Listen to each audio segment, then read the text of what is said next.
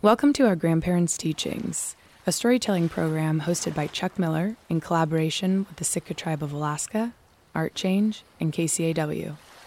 This storytelling program will help keep Tlingit stories alive through community education. Join us the first Tuesday of every month from 7 to 8 p.m. as we celebrate the rich cultural heritage of this land.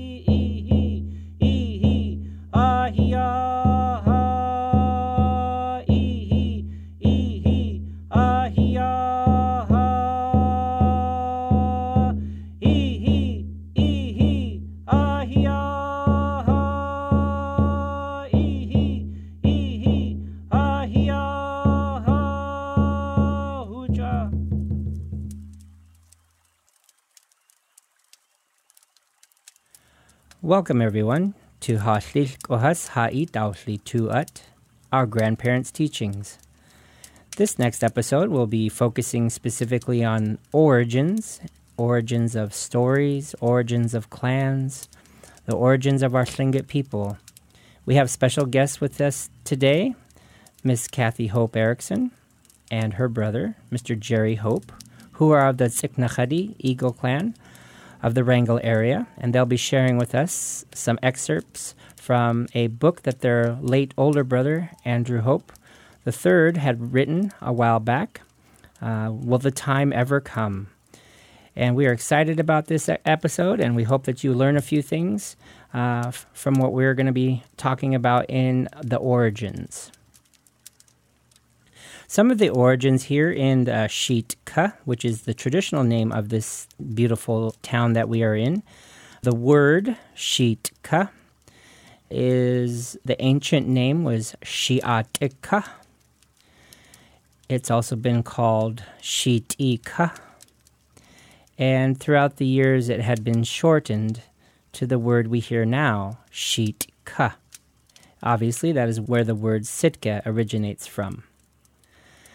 And our late elder, Ichtik Ish, Mr. A.P. Johnson, who was a Kiksadi elder of this community for many years and who was a student of Dr. Sheldon Jackson and our Tlingit community, he had been recorded as saying that the word Shiitka is derived from the channel area along Katlian Street where all of the clan houses stood at one time, where we have a few remaining clan houses still. That is the only place that is referred to in this community as Shiitka. And the translation from what he said, it means the land or the village on the outside of Shi, this huge island that we are on, currently known on the maps as Baranof Island. Our Tlingit people refer to it as Shi, hence the beginning of the word Shiitka.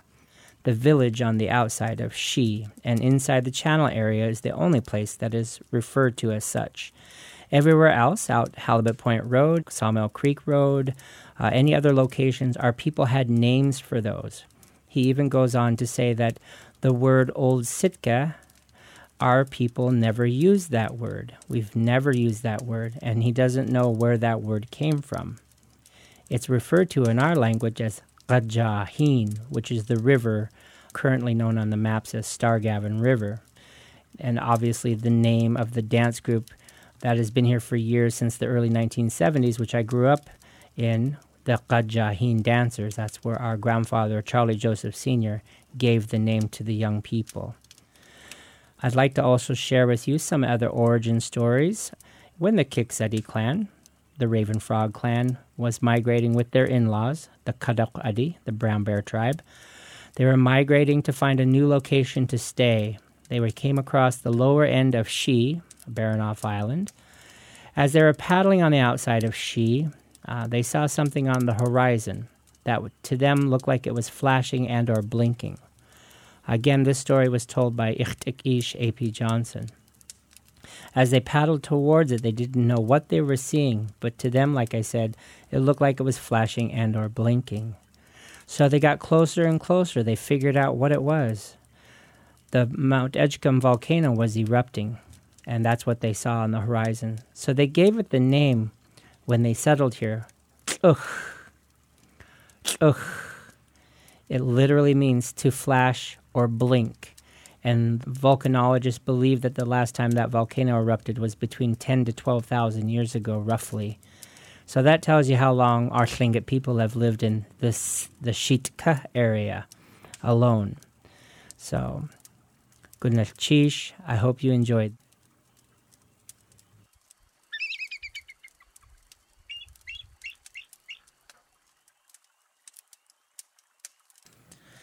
This next story that I'd like to share with all of you is a origin story from the Tluknakhadi, the Raven Silver Salmon, or what we refer to as the Koho clan. When our family lived in Tua, Lituya Bay, our ancestors hunted along the outer coast for seals and fur seals, sea otters, and pelts for trade. Uh, long ago, our ancestors when they lived there. I'm not sure, I've never heard how long, how long ago this story took place. But before the Russians came here, is what was told to me. This story was shared with me by Khatatk Charlie Joseph Sr. through his teachings through Sitka Native Education Program and his daughter Das Dia, Ethel Makinen. I've also heard this version from Gachklein Paul Jackson Sr. of the Shukachadi, the Raven Sockeye clan, the late Paul Jackson Sr. And I've also heard this version from Donna Danawak, Austin Hammond Sr., uh, the late leader of the Shukachadi Raven Sockeye clan. The version I'll be telling you is the version from Khatlatk and Dastia. As our ancestors were coming back from harvesting these fur seals and sea otters. They were coming on the outer coast of below Yakutat, coming up on Tu'a, what now is known as Lituya Bay. As they were getting ready to come into Lituya Bay, you can only come in there on slack tide because of the narrow entrance in the outer Gulf of Alaska right on the outside. You had to go in there at a very specific time. You just couldn't go in there haphazardly.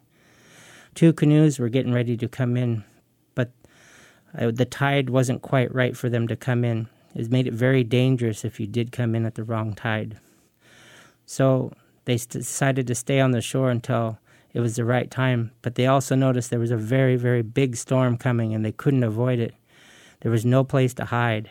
So they decided they wanted to go into Tu'a even before the tide was ready. This was very dangerous. Grandpa Charlie says on each canoe, there was a man at the bow. In one canoe, one man was making the sound of a frog as he was entering Tu'a.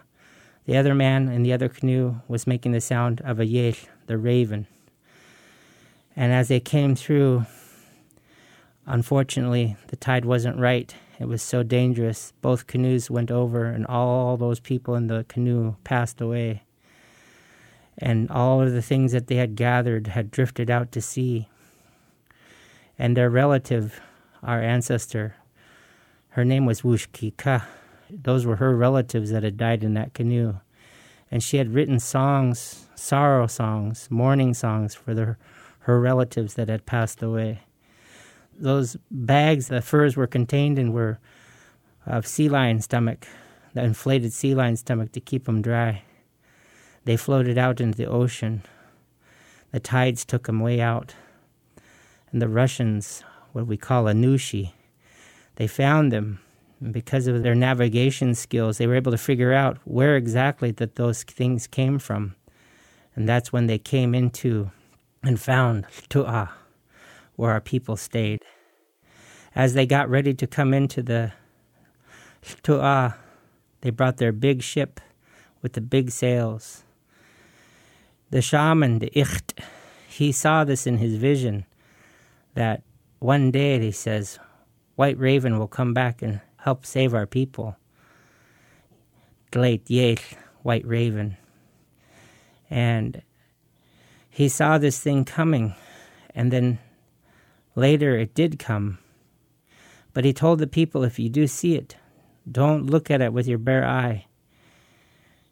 You have to use the Yana 8, the Indian wild celery, break it off on both ends so it's hollow, and look at it with that. Don't look at it with your bare eye, or something bad might happen to you.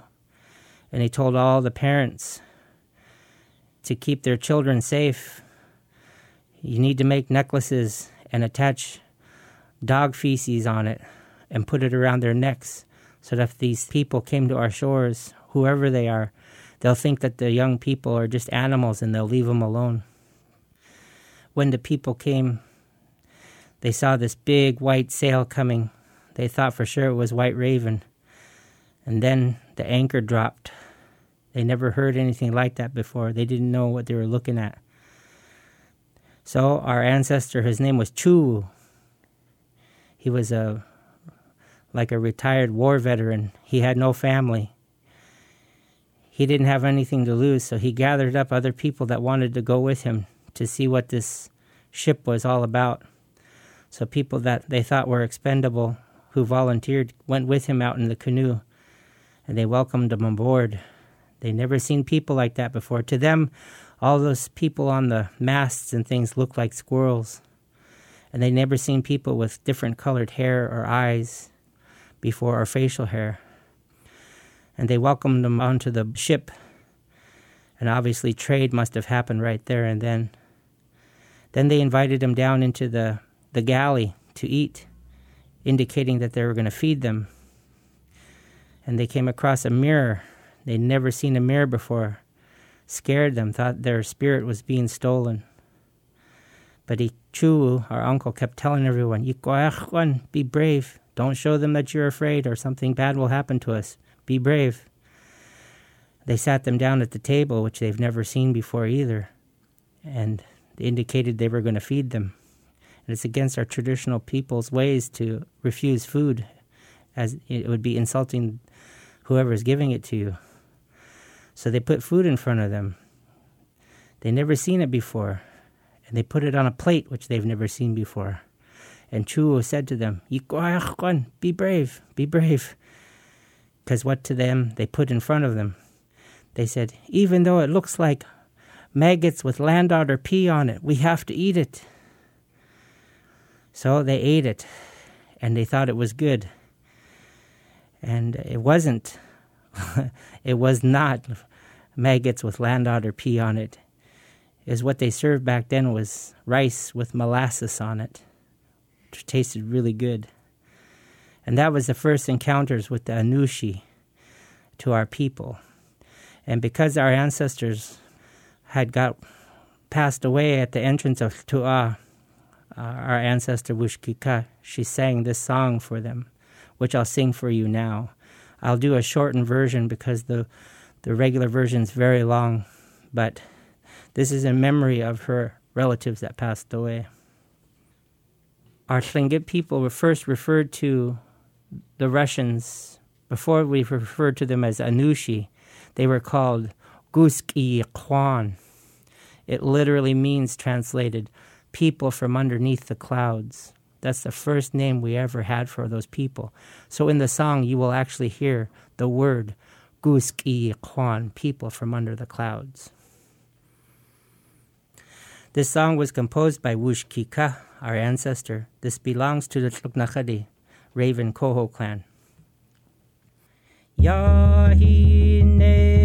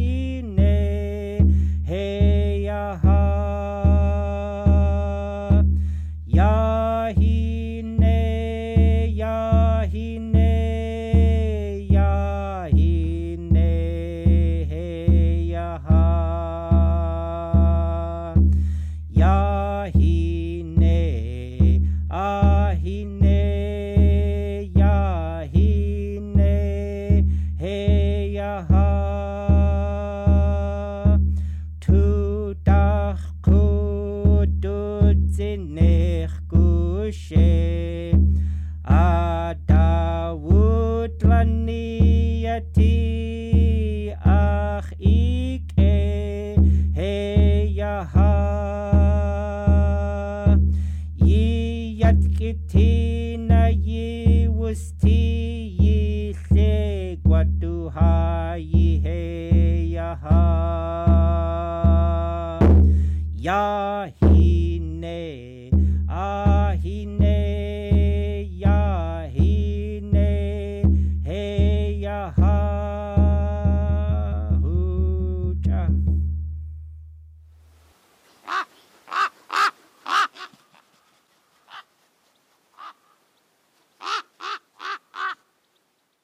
right, everyone. Gunalchish. Thank you, everyone, for listening to our show, Hashlich Kohas Ha'it Aushli Tu'at, our grandparents' teachings. In the studio today, we have special guests with us. Uh, we have Miss Kathy Hope Erickson and her brother, Mr. Jerry Hope, and I'd like to welcome them to our show. Thank you. Thank you, Chuck. And if you'd like to introduce yourselves in our traditional manner, please do. My Tlingit name uh, was given to me by our grandmother, Aggie Debke, mom's mom, of course. Those of you who don't know, Tlingits are matrilineal, so we follow our mother's side. Uh, we also honor our father's side.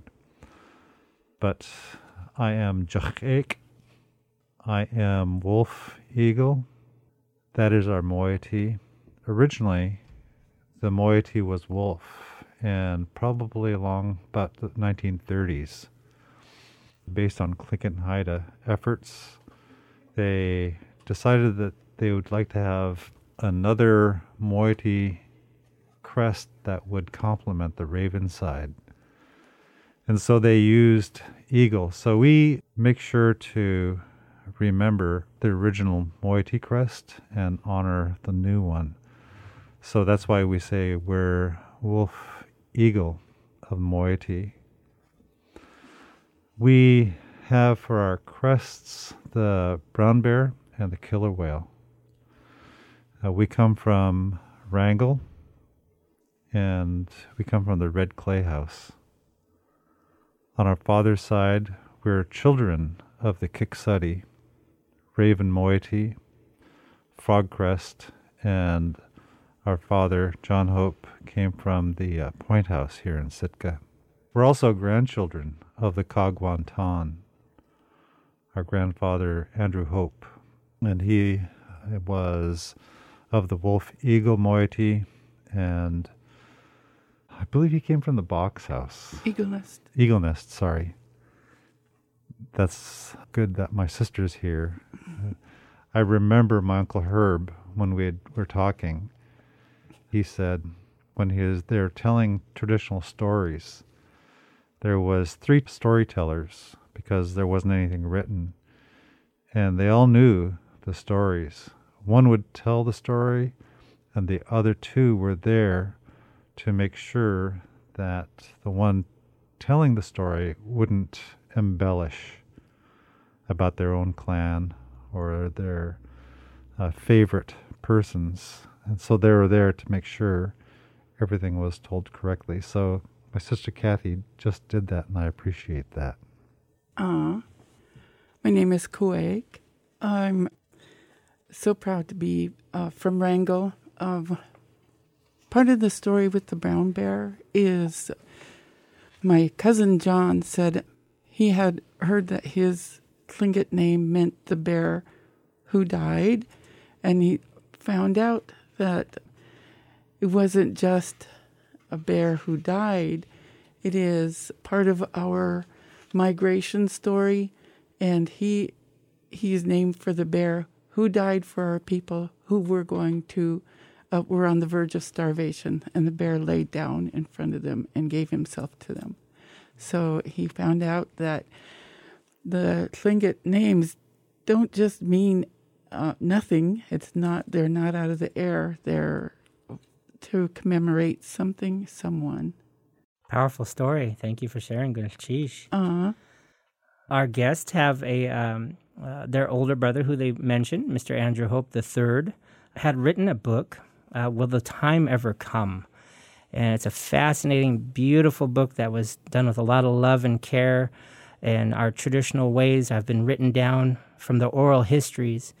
And we would like to know, uh, as our listeners listen, we'd like to know a little bit more about what both of your involvement is with the book, with working with your late brother, what that means to both of you, and how impactful was it for you to be around him and share in that learning experience. Uh, also, from this book, uh, we also I want to acknowledge the the Clan Conference, which was started back in 93, 1993 in Haines and Klukwan, which is still going on today because of, of the hard work that was put forth by your family. And your family is a very prominent family here in Sitka and, and in Wrangell.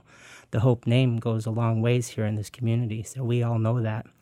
So, if you'd like to share a little bit about um, your thoughts on what your brother's work and what you folks did in, in helping him, we would love to hear that. I uh, mostly my role was to support, and um, Jerry was um, a year-round presence with uh, with the clan conference, and he he also was a, in a support role, but a, a very visible support role.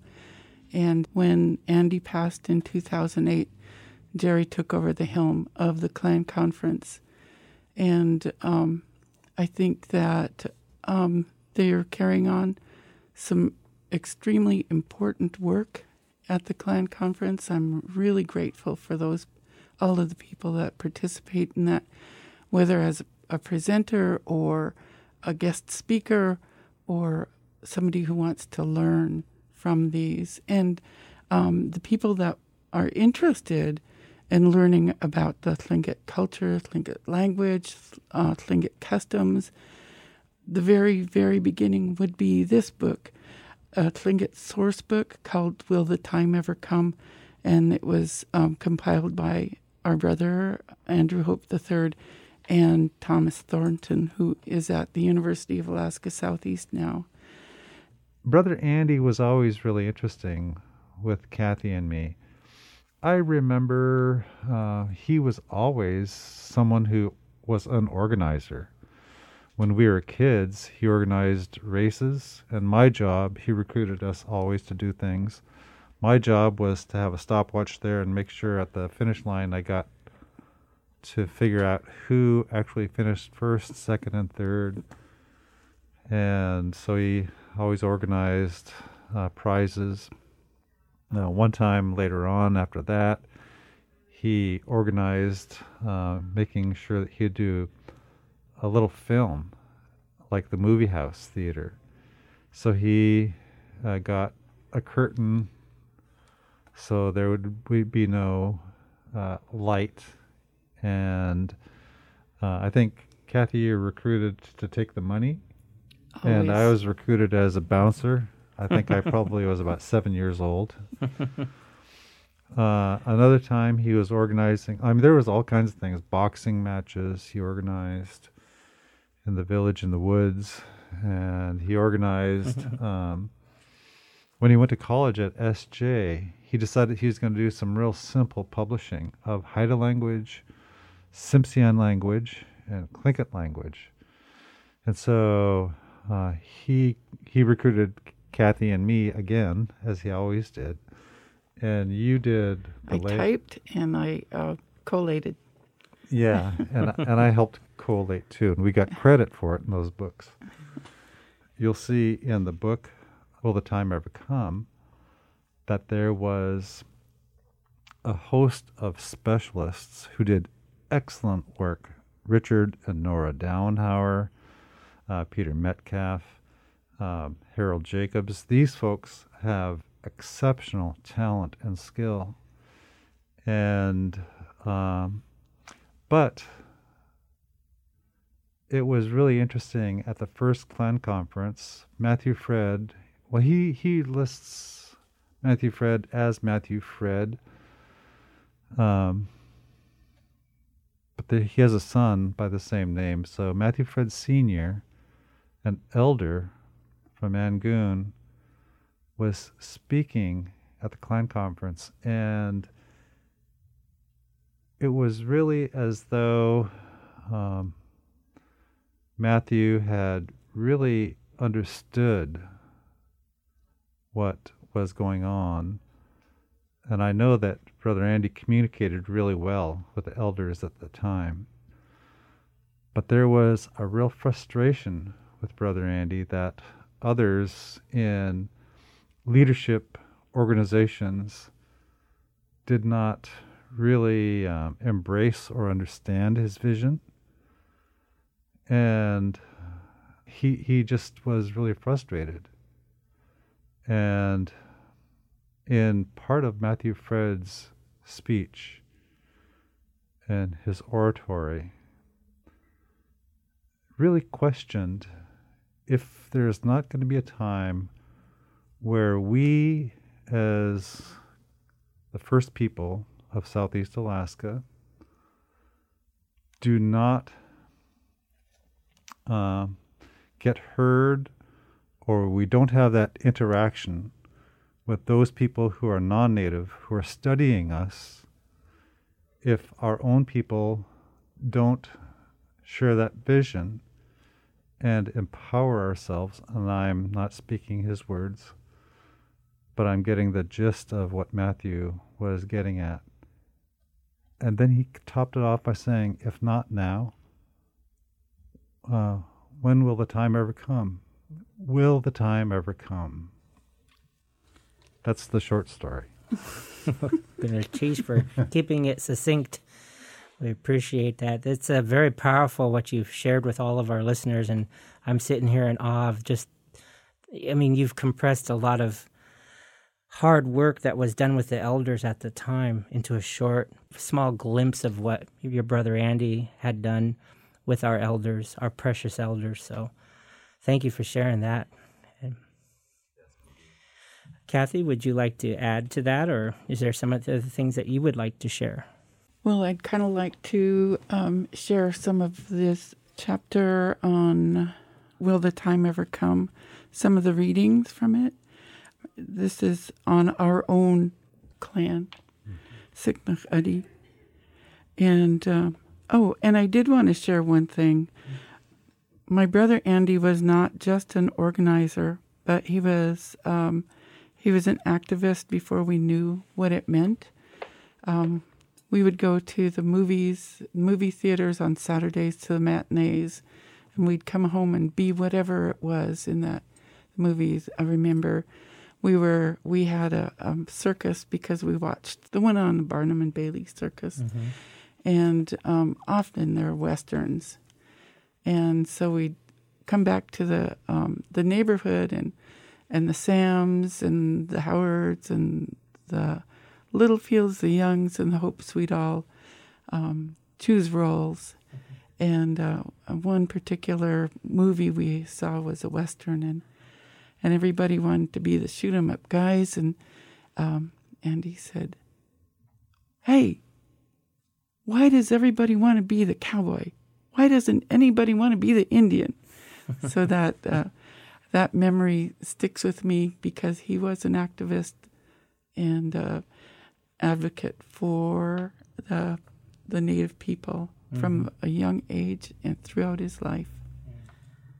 So, um, what I'd like to do is share this little bit on the Siknach Adi, and that is our people, Jerry and my people. The Siknach Adi people of Siknach Limestone Inlet on Stephens Passage are so named from the geological formation, the rock which the natives used as a whetstone. They are of Athabascan stock, and as one people with the Nanya Ai lived about the headwaters of the Stikine and the Taku rivers. Together they came down the Taku to the coast where they separated, the Nanya Ai going south to Wrangell, the Siknach Adi settling around the coast Taku, where they lived for some time, but through continued feuds and warfare with the Akwaan, they were so worsted that they migrated south in a body and settled along the Stikine and resumed their close relations with the Nanya Ai and built their houses alongside of them on the small high water island in the inner harbor at Wrangell.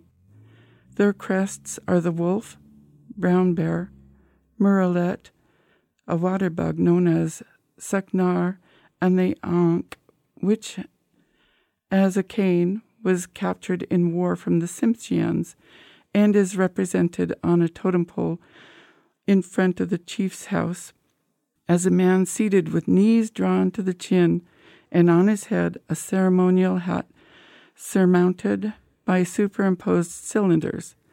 The facial painting is the wolf's ears and the brown bear's ears. For war, the face was painted to represent a rock, concrete on the upper Stikine River, the following legend was given to me by the chief of the clan.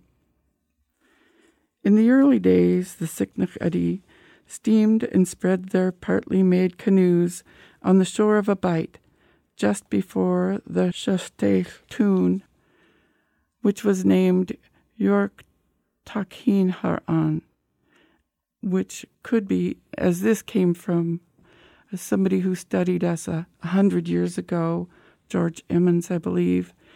So that could have been Yak Takhin on, and it's a canoe boiling water country. All canoes were spread amidships by boiling in the canoe with heated stones where stretchers were inserted. It was here during a famine that the chief was camped with his two wives, his nephew, and the latter's grandmother. The nephew, Kachata, lazy man, was considered worthless and the old woman useless. So when the others set out on quest of food, they were left to starve. However, the younger of the wives buried a salmon in the ashes of the fire. Upon this they lived for a few days. When it was finished, the boy gave up and lay down to die. As he slept, he thought that a rock called him, but upon waking he saw no one. Again the rock called, and he saw it was the loon. That told him to carve a killer whale from cedar and put it in the water. This he did, where the wooden figure came alive, and as his work drove the seal, hooligan, and all sea life shoreward, for the loon gave him supernatural power over both animal and fish life. Then he became a great shaman. He built a large house for his grandmother, supplying her with all kinds of food. In the meantime, the uncle, believing them dead, sent slaves to cremate them. But to their surprise, however, they saw the new house, and the grandmother had been transformed into a young woman. They were feasted with all kinds of food but were not permitted to take anything away. However, one of them secreted some hooligan for a sick child. When the child was fed at night, it cried for more until the chief's suspicions were aroused. Finally, they confessed to him that the nephew was alive and had become very powerful. The chief and all of his followers dressed in ceremonial garb and set out to visit him. When they arrived, he told the grandmother to beat the great box drum, which she did, by nodding her head towards it. It made such a great noise that the sea animals and the fish came swiftly shoreward and cast themselves on the beach. A great feast was held. The women sold their children to him for food. This apparently was at one time the accepted custom during famine. It was practiced by the Kitikshan of the upper Skeena River, who gave their children to the Nishka in return, in return for food, the latter selling them as slaves to the Haida. The elder wife, to show her contrition for her hard heartedness in the past, cut her face and rubbed moss in the wounds. He married the younger wife, who had befriended him, and he became a very powerful chief of the Siknach Adi, and his name has always remained in this family. Gunalchish, for sharing your, your family's lineage and history. Uh, it's my pleasure. Thank you for having me. The readings that Kathy just expressed were uh, when I when I was reading that. Uh, for some reason, I didn't go to the um, the introduction of that chapter. I was more interested in selfishly uh, what our clan migration story might be, uh, and that and that actually migration stories take a long time originally to tell, and the beginning of the uh, the chapter speaks about how they they are excerpts from uh, George uh, Emmons, and then Frederica de Laguna was another anthropologist, and so to me, it was really interesting because um, there was uh, the perspective of someone who is not a Tlingit that was um, doing research that gave me an, a better understanding about the perspective from the writer who was uh, putting that expression in and sharing their understanding and their research about the migrations because there's other clans in here too. The Tontaquan are in here, a few others. And then that ended up causing me to reflect again on Brother Andy's interest, not only in this book of the Will a Time Ever Come, but also the interest of a major passion of his and that was why do non natives have to study us? We have our own very good, intelligent, knowledgeable people that could tell our own story. Why do we have to have somebody else tell our story? Mm-hmm. So he went on this quest, and that's why he really wanted the clan conference to to to happen. He wanted our clan elders and our clan doctorates in Tlingit knowledge to get together with those who have Western doctorate degrees who study us. He wanted to make sure those anthropologists were actually in person to person contact in discussion with those people who are true, truly knowledgeable about our, our own people, and that's from our own people. In addition to appreciating that we can record our own, our own history, he did also appreciate the work that people had done, like George Emmons a hundred years ago. I remember his excitement when he first got a copy of the manuscript that George Emmons had had done, um, and it was uh, he had to work really hard just to get that, and he had to work twice because one of them was taken, I think. So it ended up being uh, an interesting journey because in that quest, if you will, of uh, ownership of our own knowledge, trying to get our own people and our own mythologies and our own stories published. So it took him a long time to find someone, and he did in Berkeley.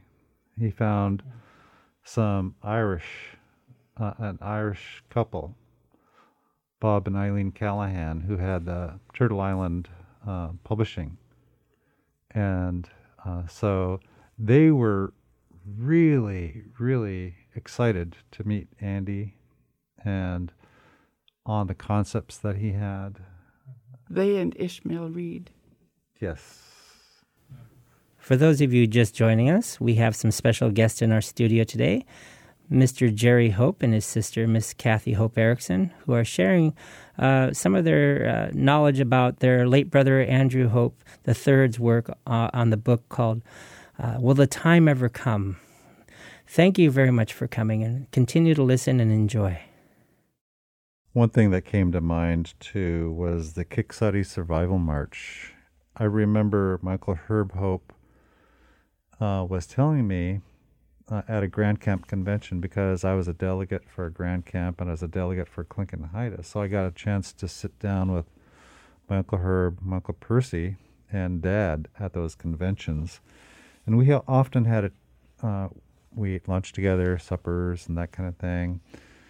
And so we got a chance to really talk about things.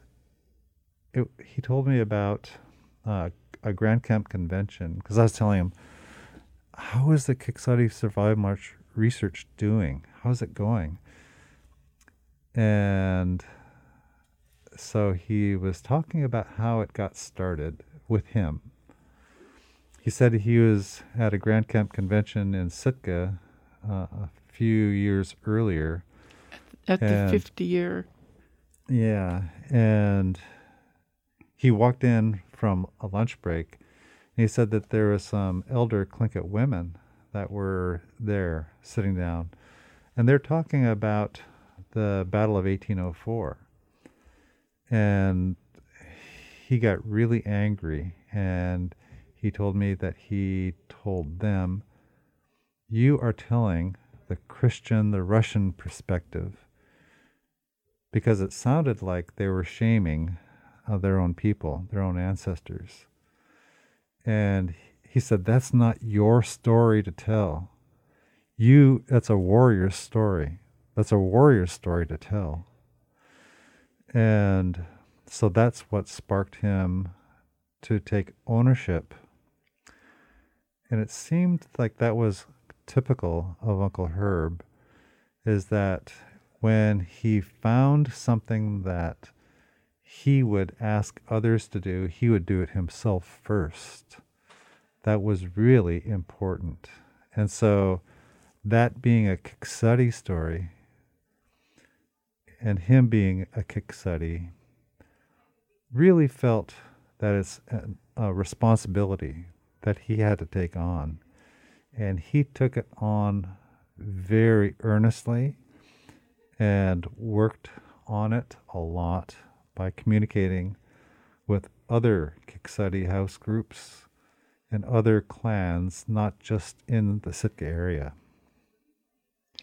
And so it was really uh, an interesting story. And I'm really glad that uh, it was presented at the 1993 Clan Conference in Klukwan and Haines, and that it's in the book. He even went and um, tried to find the different pathways you could go from here to the north end of Baranof Island and north end of She. And um, it took years of his vacation time to come down here in, I think it was September's, he would come down here and um, had various um, boat captains that would uh, go along with them as they were traversing the island. He finished with a three dimensional map, and that sits proudly down at the Sitka ANB Founders Hall today. Oh yeah, I encourage you to go take a look at that. It's got um, he did a, the diorama and included possible trails, and um, unfortunately the the clan house names have been taken off, but he had at the bottom, or yeah, at the bottom of the diorama, the different clan houses, and then underneath them they had the clan house names, and um, had some uh, strings attached with the the possible routes up to the destination. So I, I always thought that those were the routes. I'm not. I never really did. This is where we might have a, a little dialogue as family in the future. But they were uh, locations that were uh, a, a trail, and there was three routes. One was for the young men who could go fast, and that's up to what is now called Point Craven on the northeastern side of Baranof Island. There was a middle for the those who are not as youthful, and then there was one along the shoreline for the elders. But they all ended up at the same place. And also, there was a strategy. It was to develop a blockade for the Russian traders that came through that passage, and the Angoon clans helped out with that blockade. Yes, it was not a retreat. It was a tactical military move. And they did uh, halt the trade coming into Sitka. And they were asked for a couple of years by the Russians to come back. Sheesh, thank you for sharing all of that great information. That survival march was very powerful, and a lot of wor- a lot of physical labor went into that, along with the research. So, thank you so much for sharing your family's history. Ah, For those of our listeners that have not read the book, I encourage you strongly to read our the book. Will the time ever come? There's so much information that was written that uh, was done by oral traditions for thousands of years. Had never been written like what you said. Our own people wrote it down, and it's really important. And so, I guess the last question I would ask both of you is, why is it so important? The work that your brother did. What's it? What, would you like our listeners to know about this book, and why is it so important? This work. Well, for me, the the very important thing is keeping the thread alive to perhaps having a tribal college in southeast Alaska. This richness is just the tip of the iceberg, I think, because we had a justice system, we had um, oh, how do you how do you get married? How do you um, who raises the children and um, how do you go out hunting? How do you predict the weather in the traditional way, or read the weather actually? And um, there are so many facets to living in a place that just uh, we can barely touch uh, in this little hour. And uh, I think that a tribal college is the place that we can we can explore all of that history and uh, keep it alive. I also wanted to share that this is um, not just didn't start with Andy, although he worked like a slave toward getting a, tri- a tribal college in southeast Alaska. But my my dad, John Hope, his last act on this earth was to deliver a resolution of support for tribal college to the 1999 Grand Camp Convention in Juneau. Sheesh. Uh, Jarek, what were your thoughts? I remember a lot about Brother Andy on the things that we identified as we spoke today. But when you guys asked if Kathy and I would like to speak to this, it's really interesting that um, one thing kept on coming to mind, and that was um, a life message uh, in working with Brother Andy.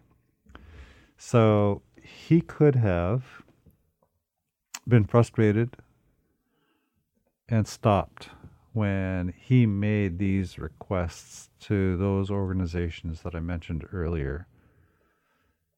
And he could have uh, either gotten mad or he could have moved on and uh, and did something else. But testament to him and the life lesson that I learned is that when somebody says no a vision that you have, something that is a core to your heart in an effort to get something accomplished, don't accept no. Find a way to make it happen. It might not happen as soon as we'd like. It might not happen even in our lifetime. But from uh, organizing softball tournaments, basketball tournaments, to clan conferences, um, there was a lot of roadblocks in the way. And uh, so that was uh, I, what I want to say is thank you guys for asking us here uh-huh. and asking us this final question because I think um, those who are listening, especially especially the young ones, if you get a roadblock and there's a passion that you have, don't accept no, especially if it's constructive and it's something that you really would like to see happen for the rest of us or even just yourself. Find a way. Uh-huh.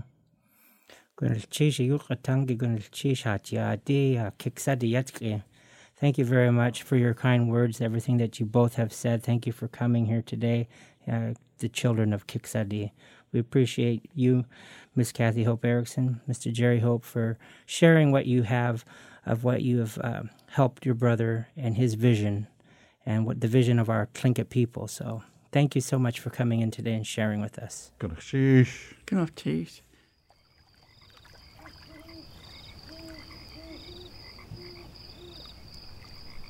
Uh, next, we have a wonderful poem by one of our uh, retired uh, educational teachers here in town, Miss Pauline Duncan, and she's going to be sharing with us a very beautiful poem called All Along the Sitka Bay.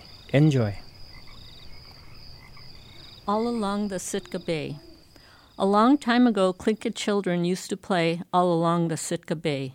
The beach was their playground, and treasure was everywhere to be found. Tlingit legends and stories were told to children as they sat spellbound with Tlingit music in the background. Herring and salmon swam and spawned as children gathered alder rounds. Mothers and children gathered together to pick berries and tea, while fathers and sons gathered from the sea. There were no schools to be found, but elders were around.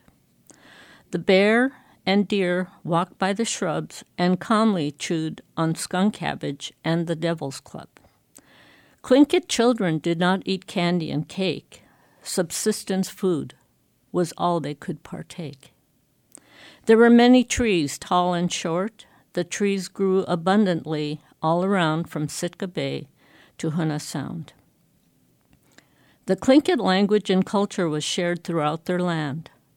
When it was forbidden, they could not understand. Smokehouses, camps, and canoes lined the beach as Tlingit children watched whales breach.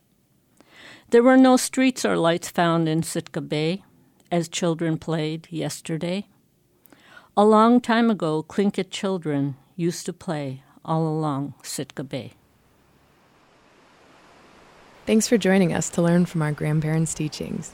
Stay tuned next month as we share more stories, songs, and traditional ways of living. If you have a story you'd like to share, please reach out at storytelling at kcaw.org. We'd love to hear from you.